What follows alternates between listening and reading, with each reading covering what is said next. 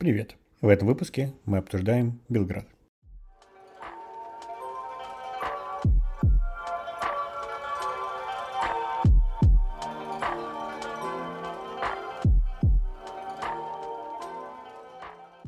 Кем ты был до февраля 2022 года? Привет, привет всем. Меня зовут Миша Карпов. Мне кажется, кем был, примерно тем и остался. Что я делаю? Um, у меня есть несколько компаний. Выступаю как фаундер. У меня есть российская большая образовательная uh, компания Product Star. Занимаемся образованием продуктов, разработчиков, аналитиков, где помогаем ребятам войти в крутые IT-профессии.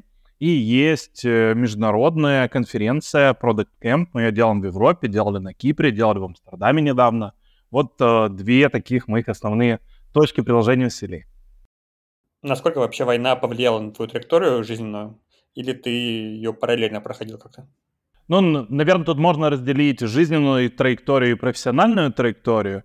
Их, наверное, две. Если говорить про жизненную, я думаю, сильно повлияло. Если говорить на профессиональную, думаю, не особо сильно поменяло. То есть в этом году, например, мы сделали продажу компании, я планировал уже несколько лет, года 3-4, то есть это было еще до пандемии, это всегда такой большой длительный процесс и поэтому тут просто все там, понятно делалось там с большим числом нюансов, но все равно шло а, по той стратегии, которую закладывали, по европейским начинаниям, они были еще и до войны, и до пандемии, в каком-то формате тестов, скорее, они сейчас тоже продолжаются, поэтому в профессиональном формате, но не то, чтобы затронуло меня, в каком-то личном формате, конечно, сильно затронуло. Это огромное число переездов в прошлом году, вот, можно даже там угадать, сколько раз я переехал. Пять секунд нашим чудесным слушателям угадать, сколько раз я переехал. Давайте попробуем.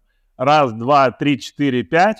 Подскажу, что больше 10 раз я переехал, а, а именно 40 раз я переехал в прошлом году. И это как бы too much. Вот, то есть если спрашивать, как это повлияло на меня персонально, однозначно повлияло. 40 переездов — это довольно проблематично в целом. Вот. Но сейчас я уже остановился с этими переездами и пытаюсь как раз вот найти новый дом. А когда ты говоришь, что лично повлияло, то есть вы решили, что вы уе... нужно обязательно уехать из России, или у вас был какой-то более четкий план? Ну, изначально не было какого-то четкого плана, я бы сказал. То есть сначала мы поняли, что нужно просто уехать, и там в конце февраля, прямо начало марта уехали, улетели в Узбекистан, вот, и там провели несколько месяцев, чудесная страна, чудесные люди, прям такой... Вот, люди, которые нас приютили, я говорю, страна, которая нас приютила, и до сих пор она у меня в сердечке в таком формате остается, и мы иногда туда заглядываем к нашим друзьям-приятелям. А, в этом формате. Каких-то до этого больших планов переезда не было, то есть мы планировали, мы до этого уже жили в разных странах время от времени, то есть полгода мы там до этого в Китае, например, жили и планировали вот э, такое как бы жизнь на там, две страны, на несколько стран до всего этого. Вот, а потом просто форсировали события и сразу уехали. А эти 40 переездов, которые у вас были, это были сколько стран? То есть я так понимаю, что 40 раз вы переехали там из э, квартиры в квартиру, но это было не 40 стран? Да, 40 переездов это из квартиры в квартиру у нас получилось, потому что часто мы переезжали, потом думали, что, может быть, мы вернемся через неделю, через две, потом оказывалось, что в отеле э, или на Airbnb или еще где-то уже закончились места и нельзя перебронировать, и нужно переезжать. И поэтому так 40 у нас и получилось, перемещаясь по разным странам. А по странам интересно, слушай, я даже не считал, сейчас попробуем посчитать, наверное. Начали мы год в Египте, получается, это был Египет. Потом мы вернулись в Москву, а, потом мы полетели в Узбекистан, потом мы прилетели, ну не будем дважды Россию считать, потом полетели в Армению на свадьбу друзей, потом мы вернулись сделать загранпаспорт, потом началась мобилизация, мы уехали в Финляндию, потом, значит, мы полетели в Стамбул, а, потом мы снова вернулись в Армению, но можно не повторять ее, а потом мы улетели в, в Марокко, ну вот, семь стран получается. А с чем это было связано? Почему вы там не выбрали одну страну и не остались там надолго, а перемещались так много? А сложно очень, на самом деле, выбрать прямо страну. То есть э, сходу мы просто полетели в какое-то безопасное место, которое мы чувствовали, которое было нам интересно посетить, посмотреть. То есть в большинстве бывших стран СНГ мы уже были. Вот. А в Узбекистане, наверное, был почти единственной страной, где мы еще не были. Из э, СНГ мы полетели туда, тем более у меня там было две точки на карте. Одна — это Самарканд, который, мне кажется, с детства многие знают. Это такая, как, такая сказка азиатская, мне кажется, красивая. А второе — это музей плова в Ташкенте, в котором, говорят, есть 100 видов плова. И я подумал, ну, отлично, надо посетить, посмотреть, как там. Вот, заодно и подумать, а куда и как двигаться дальше. Вот, в таком формате. А потом, мне кажется, мы двигались просто вместе с событиями. То есть у нас у друзей была свадьба, поэтому мы поехали в Ереван. Потом мобилизации мы поехали в самое ближнее, мы были в Петербурге. Она нас застала, мы поехали в Финляндию, три часа на машине до границы. В тот же день, в то же утро прямо мы поехали. Потом у Ксюши был, соответственно, экзамен. Она сдавала IELTS, в России IELTS не принимают, и мы из Финляндии поехали в Стамбул. А потом у нас друзья, мы договаривались с ним еще год назад поехать в Марокко. Вот еще когда вообще была другая жизнь, другое все прочее, мы поехали по старым планам путешествие по Марокко. Соответственно, там еще городов пять, наверное. Какое на тебя оставило, оставило впечатление такой, такой переезд? Но это была другая жизнь. То есть одно дело путешествовать, другое дело переезжать. Мне кажется, это очень две разные истории в том формате, что так мы любим путешествия, но когда ты переезжаешь и вот последней финальной точке, в которой мы сейчас в Белграде, у нас получилось 120 килограмм вещей, это супер некомфортно с таким просто а, гигантским скарбом переезжать. И это и морально, и физически, и внутренне тяжело, потому что параллель еще нужно не только как бы переезжать, а еще приспосабливаться к новому месту, выживать в новом месте, а еще и работать неплохо бы, вот, успевать. Поэтому это, конечно, тяжело. Я бы не хотел такое повторять именно в формате переезда с вещами. Вот, в формате там раз в несколько месяцев путешествий, отличный формат, или в формате куда-то переехать и несколько месяцев там прямо пожить, это здорово. Ну вот мы поняли, что нам, наверное, минимум, наверное, пара месяцев нужна на новом месте, чтобы там уже чувствовать комфортно себя, потому что обычно там первые пару недель ты просто пытаешься как-то хоть чуть-чуть освоиться, потом следующие пару недель у тебя уже что-то появляется свое, вот как в Узбекистане мы уже там познакомились с ребятами на рынке, у которых мы закупали там у кого-то сыр, у кого-то помидоры, у кого-то огурцы, они уже знали наши пин-коды от наших карт. Вот, мы уже с ними все познакомились, перезнакомились, но это пришло уже только на второй месяц в этом формате. А, или в Тбилиси, например. Вот в этом году мы полгода жили в Тбилиси, и получилось, что вот 4 месяца мы отлеживались после прошлого года на самом деле, то есть после 40 переездов, просто решили, что все, хватит, и мы заселились в таком самом последнем доме в Тбилиси, откуда вид только идет на горы, на холмы и на лошадок, которые там ходят, и в целом не особо видели людей, просто вот выдыхали, иногда общались с ребятами, работу работали. А потом решили сделать вечеринку, провели ее, к нам пришло в гости 50 человек, у нас впервые вообще была, мне кажется, вечеринка больше, чем 5 человек, на которые приходят. Было супер классно, но после этого мы через неделю улетели. И вышло немного тупо, в этом формате. То есть мы познакомились с кучей классных ребят, и потом просто нам мы улетели, и по факту уже сейчас не получается на удаленке общаться с этими ребятами. В этом плане, конечно, переезды ну, не позволяют какое-то такое спокойствие и новых друзей, и социальный капитал приобрести в таком формате. Это, конечно, сложновато. Я вот тоже просто перемещался. Прошлый год там 10, 10 стран проехал.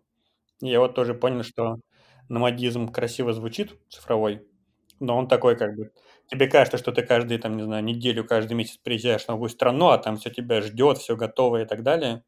Но на самом деле, действительно, там, друзей ты завести просто априори не можешь, потому что, ну, ты на месяц приезжаешь, либо там люди есть, твои знакомые, либо их там не, нет и не появится. Вот эти постоянные переезды, когда ты уже в аэропорт просто зайти не можешь, потому что, ну, блин, это уже не... Раньше такая был, типа, не знаю, там, приезжаешь в аэропорт, дал вещи, а сейчас уже, да, вот этот, типа, транзакционные издержки растут каждый раз. Мне кажется, еще важно, что в таких переездах ты как бы устаешь, не замечая этого. То есть ничего может стрессово не происходить. Этот год в трех странах уже я сижу. Я понимаю, что до, до, до сих пор усталый. То есть я прям чувствую, что... Ну да, что, что он только начинает рассасываться, мне кажется, эта усталость. Я, я мысленный эксперимент представляю, что сейчас нужно купить билет и собрать сумку, и меня тошнит от этого.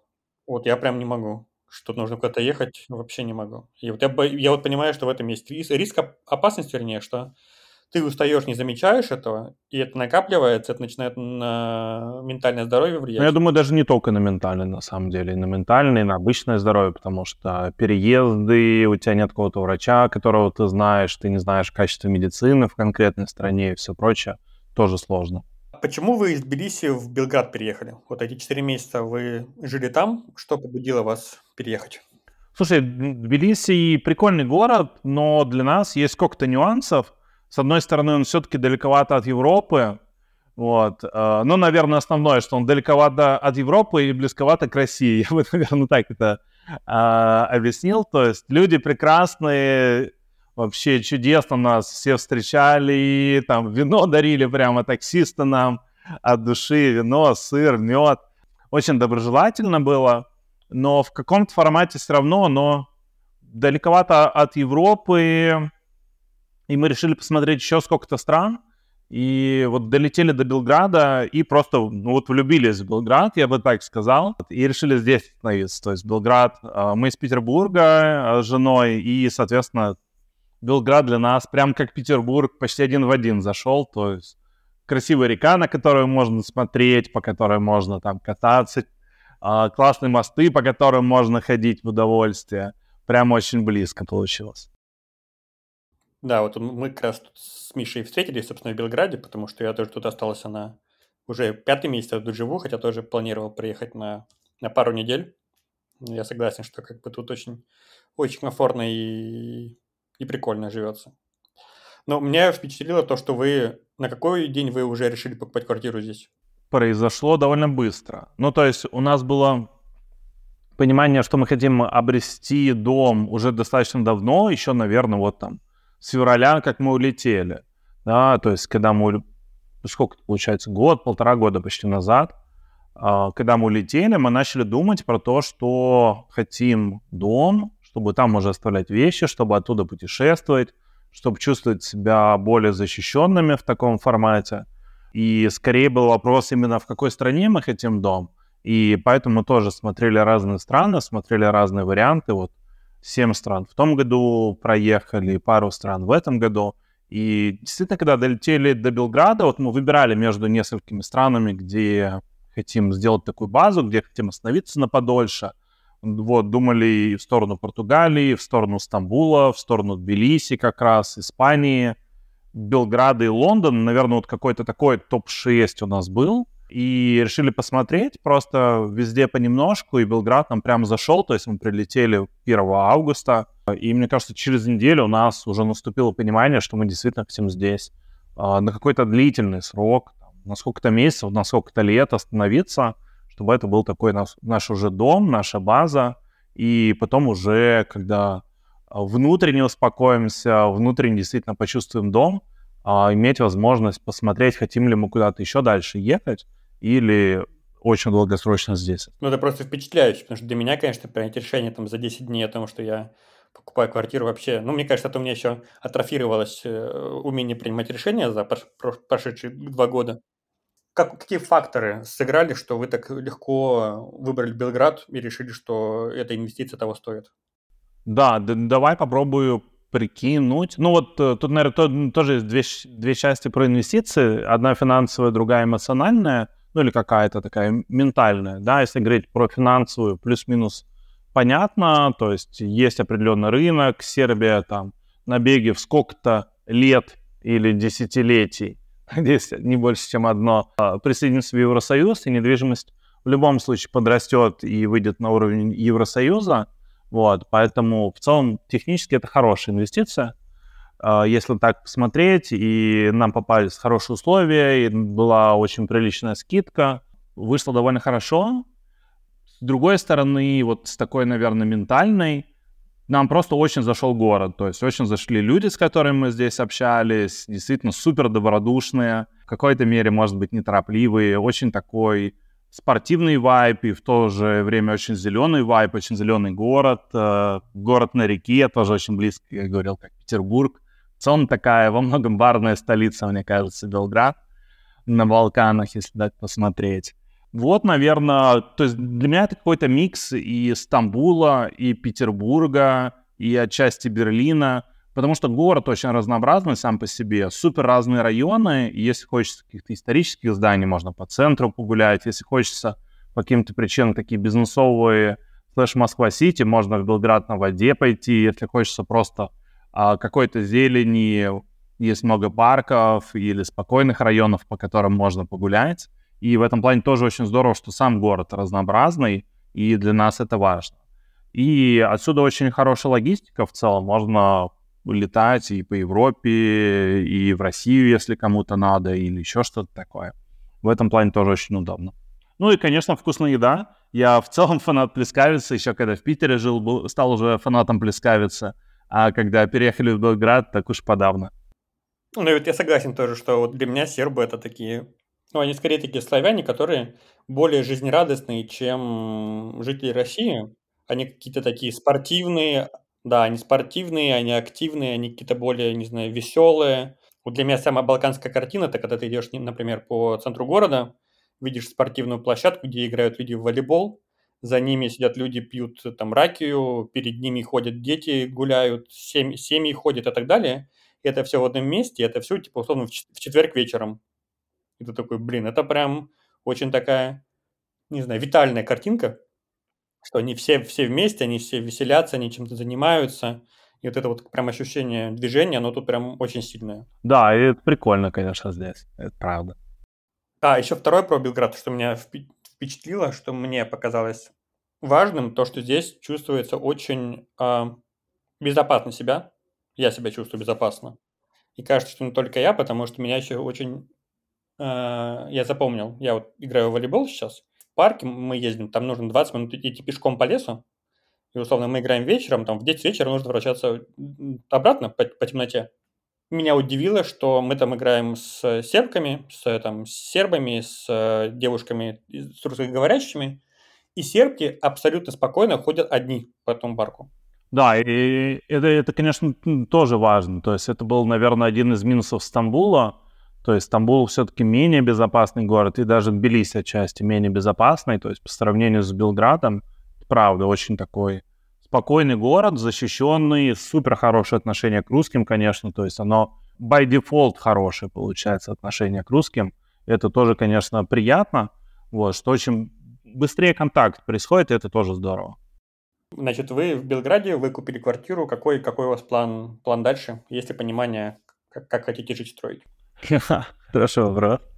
А, я думаю, мы сначала выдохнем. То есть у нас вот появился наконец дом в каком-то формате, и мы хотим его почувствовать, хотим действительно там привезти наши вещи, часть из России, которые у родителей остались. Хотим просто какое-то время провести там, в относительной тишине и спокойствии. Мне кажется, это важно после большого числа и перелетов, и потрясений, и всего прочего, что произошло. Вот. А потом начнем больше путешествовать, у нас уже есть планы. Ну вот, э, с одной стороны, конечно, я говорю, что надо бы отлежаться, с другой стороны, у нас вот там э, на зиму планы полететь в Аргентину, и нам нужно еще полететь в Стамбул, еще куча дел даже на эту осень получается. Но все равно, когда есть уже такой дом, где можно жить долгосрочно, это важно. Поэтому планируем просто путешествовать, смотреть и считать Белград нашим домом там до того момента, а, как еще куда-нибудь по каким-то причинам захотим переехать. Вот. А, пока из ближайшего не знаю, что. Хочу купить себе велосипед, хочу купить себе, возможно, байдарку. У меня просто как раз квартира недалеко от речки, и тут время от времени у меня на байдарках народ плавает, и на каяках, и на сапах. Я уже начинаю тихо завидовать, думаю, было бы классно. А, заняться побольше спортом, мне кажется, хорошая история. Это тоже Белград на меня влияет в позитивном ключе. А, получить шенген уже наконец-то у меня кончился в прошлом году.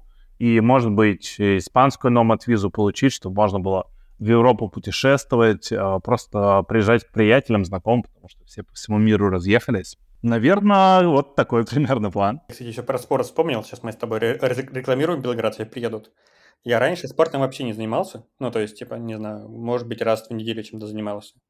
Последний месяц я хожу трижды в зал и три раза в неделю хожу на волейбол.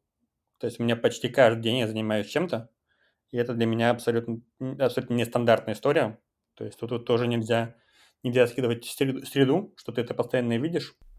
Мне кажется, да. Когда я просто вот приехал в Белград, вышел на улицу, я смотрю, вокруг меня входят там, не знаю, метр девяносто пять, все волейболисты. Просто вот каждый мужик метр девяносто пять, такой накачанный, как волейболист. Именно по-хорошему накачанный, не перекачанный, ничего. Я такой, ничего себе, вот, а, в этом формате. А для еще понимания, Миша, ты скажи, сколько ты ростом? Ну, я метр девяносто два ростом. То есть я, я обычно в любой стране выше большинства людей заметно. Вот. И при этом я в Белграде такой, так, все на моем уровне. Сербы входят в четверку стран по росту, в, по-моему, в мире или в Европе. Поэтому все, все удивляются. Ты говоришь вот о том, что очень важно иметь дом, и я понял для себя, что вот у меня как раз такого ощущения пока нет, и оно постоянно меня повышает уровень тревожности моей, что я как будто куда-то уехал и, и живу там. Но вот этого как бы способа прям совсем расслабиться у меня не получается. Поэтому интересно, вот какие элементы для тебя входят в понятие «дом»? Да, слушай, это хороший вопрос. Я вот даже вот несколько обсуждал в разных странах, в разных компаниях. Я помню, потому что для многих это внутренне важно. То есть мне даже вот сложно работать. Я обычно очень интенсивно работаю, часов по 12 в день. Но пока вот там по прошлому году не было ощущения дома, очень сложно так сфокусироваться, сосредоточиться действительно а, ментально, чтобы погрузиться в работу и не отвлекаться.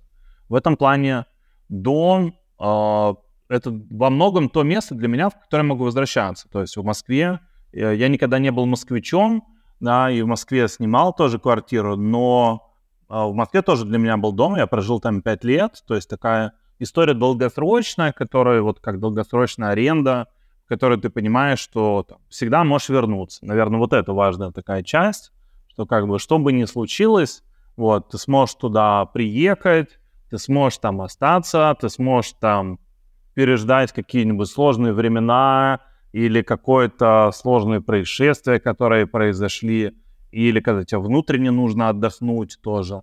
Вот это важная часть. И отчасти из-за этого мы не остались в Тбилиси, потому что а, сейчас а, в Тбилиси в целом не всех пускают. То есть у нас, например, моего брата не пустили в целом в Грузию и без а, обоснования каких-то причин.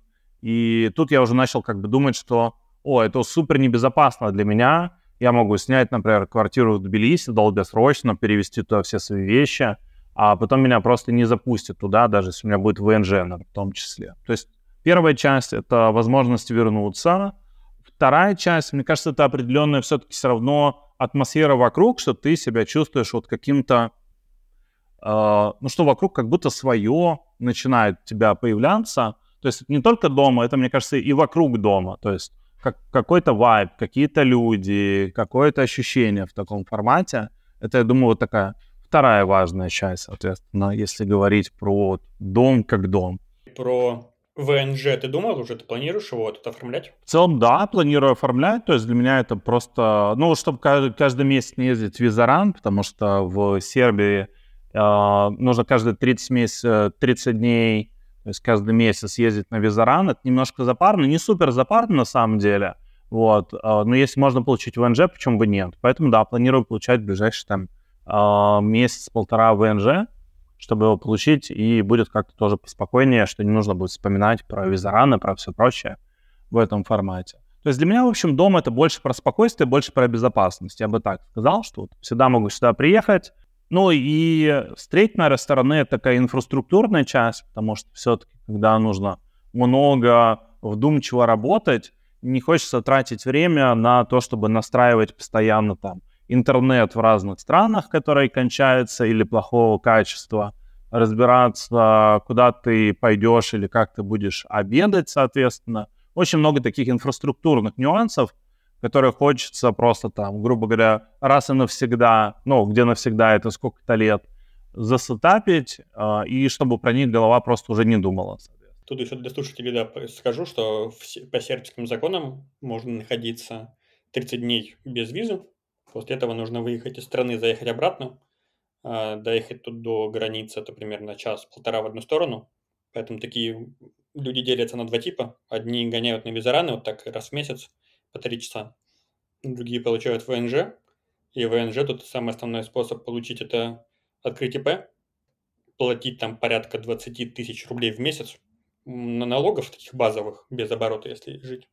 Это самый, самый такой простой, доступный всем способ, способ э, получить ВНЖ. Следующий вопрос про твою работу.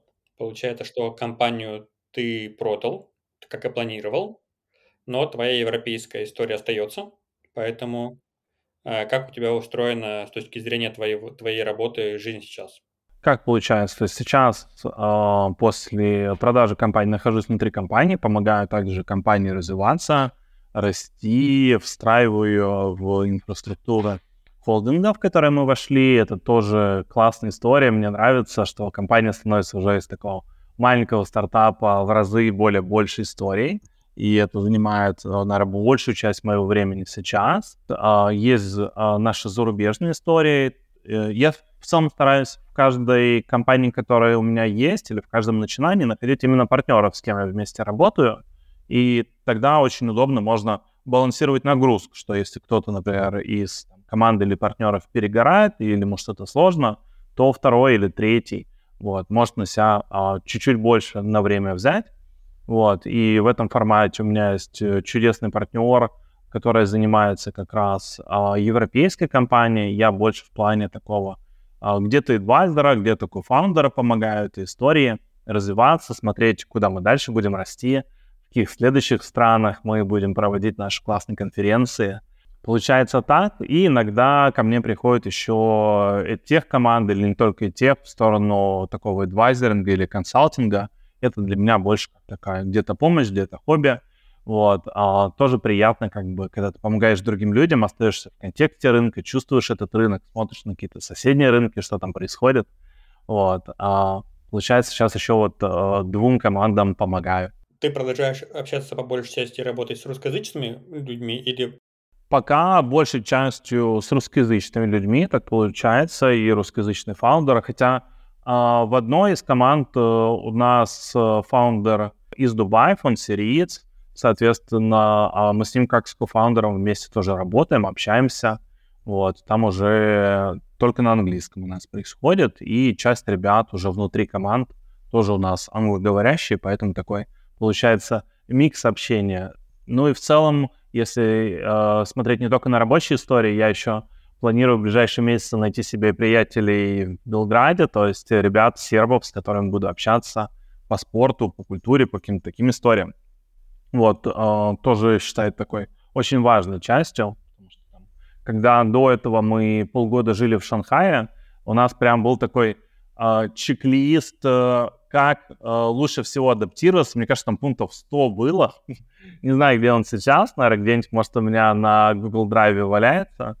Вот, про то, там, как быстрее почувствовать э, себя в новой стране, как быстрее вжиться там, вот, и, конечно, супер важный пункт оттуда это найти таких локал приятелей, вот, с которыми можно гулять, общаться, задавать им какие-то вопросы, просто вместе тусить.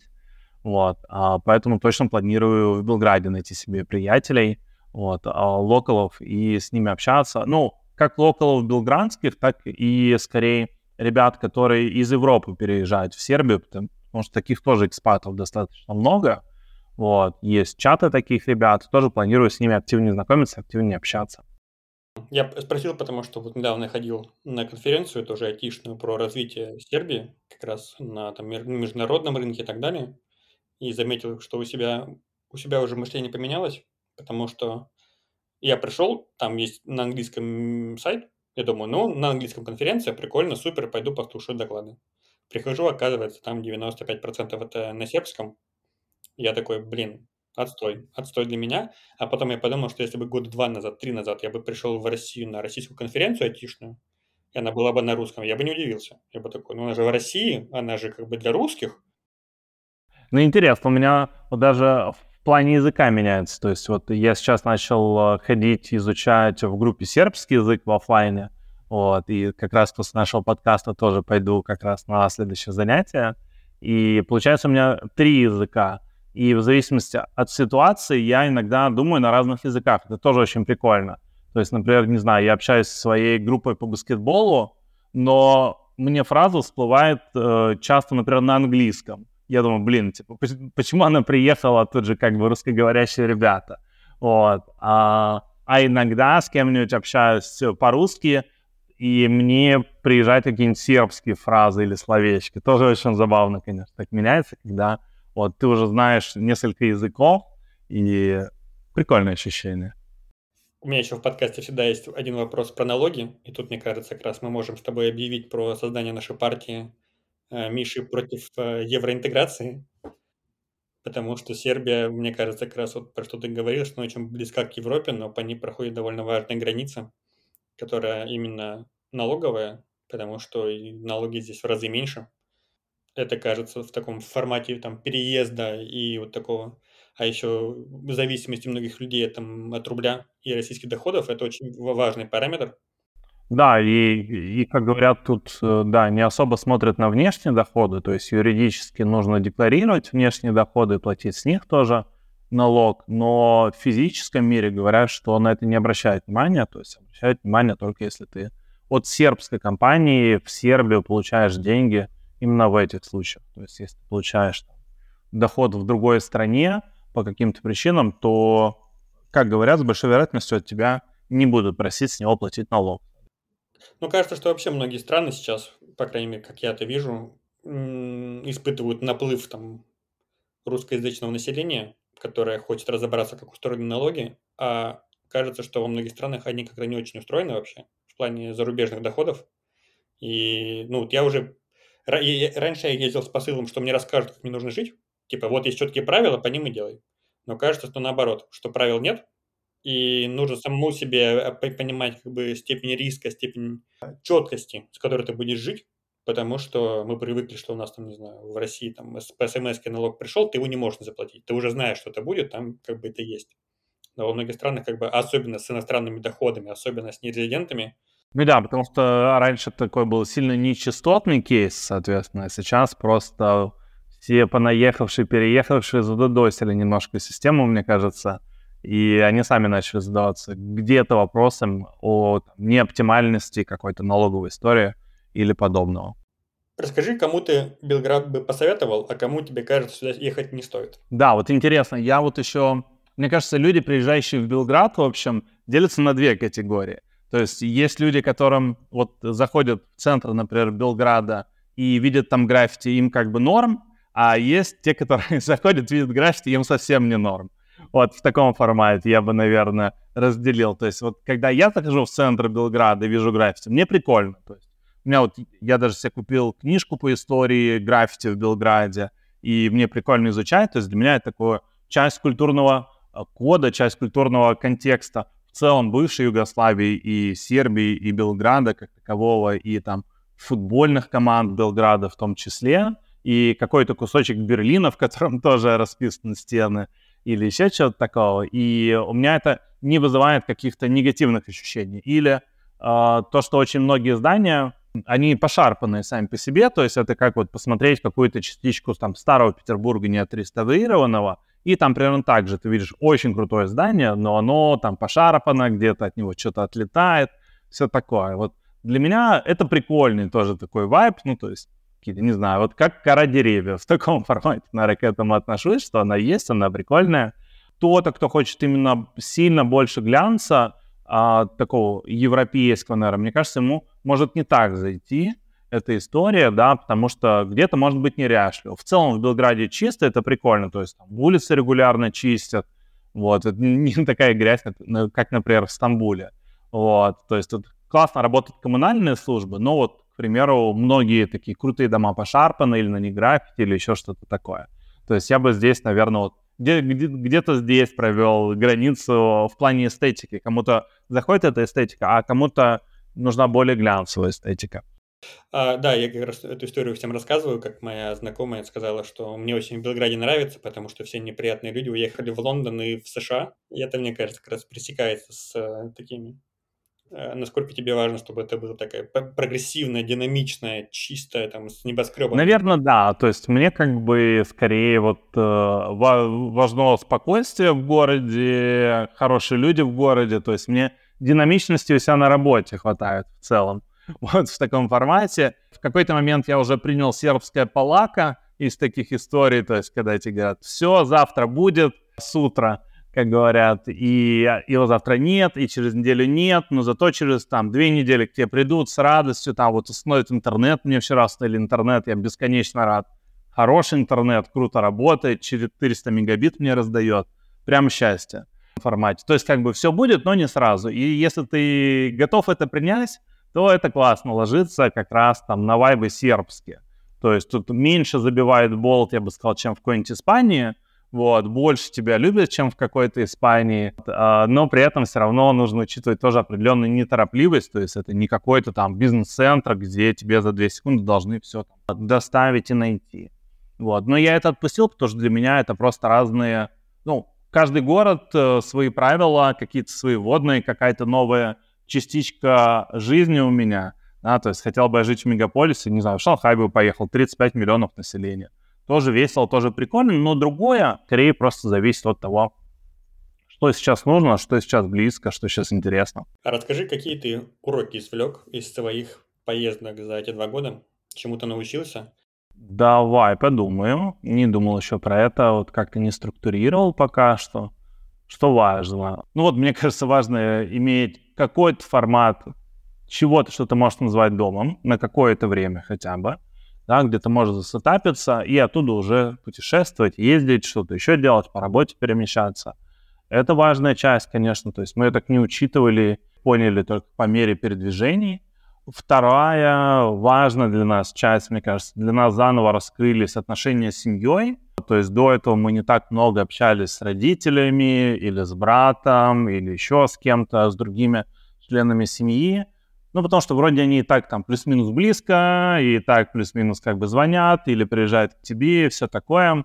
Когда ты получаешься, вот где-то болтаешься по миру, как-то без земли под ногами твердой, а, какое-то участие, какая-то помощь, какая-то теплота и близость семьи, оно действительно прямо сильно работает. То есть у нас появился такой семейный чат, где мы рассказывали, куда мы ездим, где наши, соответственно, две семьи друг с другом общались. Мы сделали традицию, что мы раз в год стараемся собраться все вместе, один или два раза в год. Вот в прошлом году собирались в Армении, в этом году родители приехали к нам уже в Белград. Было очень классно. Это тоже такая супер важная, такая поддерживающая часть оказалась, которую раньше мы не чувствовали и потребность во многом в ней. А сейчас очень классно, что она как бы осталась, появилась, и это здорово, конечно. Это вторая часть. Третья часть. Э, в целом мы поняли, что можно так переезжать, но желательно хотя бы пару месяцев в какой-то локации находиться. То есть там, два месяца для нас уже норм.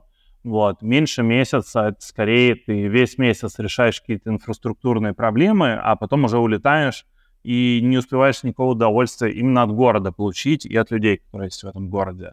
То есть скорее вот такой внутренний какой-то тайминг для себя поняли на там узнавание города, на то, чтобы присмотреться к нему. Ну вот, в среднем, 2-3 месяца хотя бы быть. Что еще мы посмотрели? Ну вот, мне кажется, это такие ключевые истории. Здорово, что мы еще видели, конечно, супер много отрицательных сторон войны, с другой стороны, очень много э, ребят русскоговорящих разъехалось по всему миру. Можно с ними встретиться. Раньше, когда ты приезжал в новую страну, очень сложно было кого-то найти. Сейчас почти всегда есть какие-то классные люди, причем, которой можно встретиться, с которой можно пообщаться, которые быстрее тебя ведут вообще в курс этого города, в курс ситуации, помогут по каким-то вещам. Это классная история, то есть сформировалось такое именно глобальное комьюнити из локальных как раз таких островков, которые можно посещать.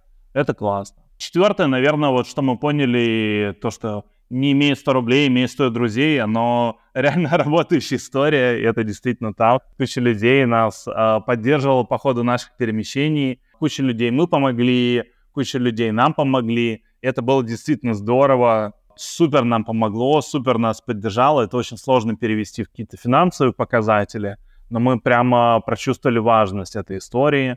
Я думаю, так. Да, я тоже думаю о том, что как раз если бы знакомых меня не было столько в России, то, конечно, переезд был бы, мне кажется, вообще почти невозможным. То есть вот начинать все там заново, знакомиться с людьми, искать людей на местах. Это, это супер сложно, и как бы и морально, и физически, и со всех сторон. Да, мы как будто игру проходим там на, на легком уровне, не, не на хардкоре. Окей, тогда последний вопрос. Может быть, я о чем-то не спросил важным, о чем ты бы хотел сказать? Фраза про «не имей 100 рублей, 100 друзей» очень для нас важна в таком формате. Я бы ее как основной оставил. То есть, на самом деле, вот тот социальный капитал, который ты накапливаешь в течение жизни, он супер сильно помогает. Вот я, я помню, наверное, один классный совет, когда я вот начинал делать все конференции Product Camp, это было лет 14 назад, там провели первую конференцию, мне, мне, мне его сказал один предприниматель, и я его до сих пор запомнил, он говорит, ну вот основная история, тебе просто вот э, нужно говорить людям спасибо, вот, не забывать это делать, и в целом улыбаться. Вот я э, придерживаюсь двух этих историй, они реально супер классно работают. Они помогают и найти друзей, и сохранить друзей, и приятелей, и в целом как бы где-то упростить, где-то улучшить, где-то да, добавить что-то классного в свою жизнь, вот, чтобы вокруг не происходило.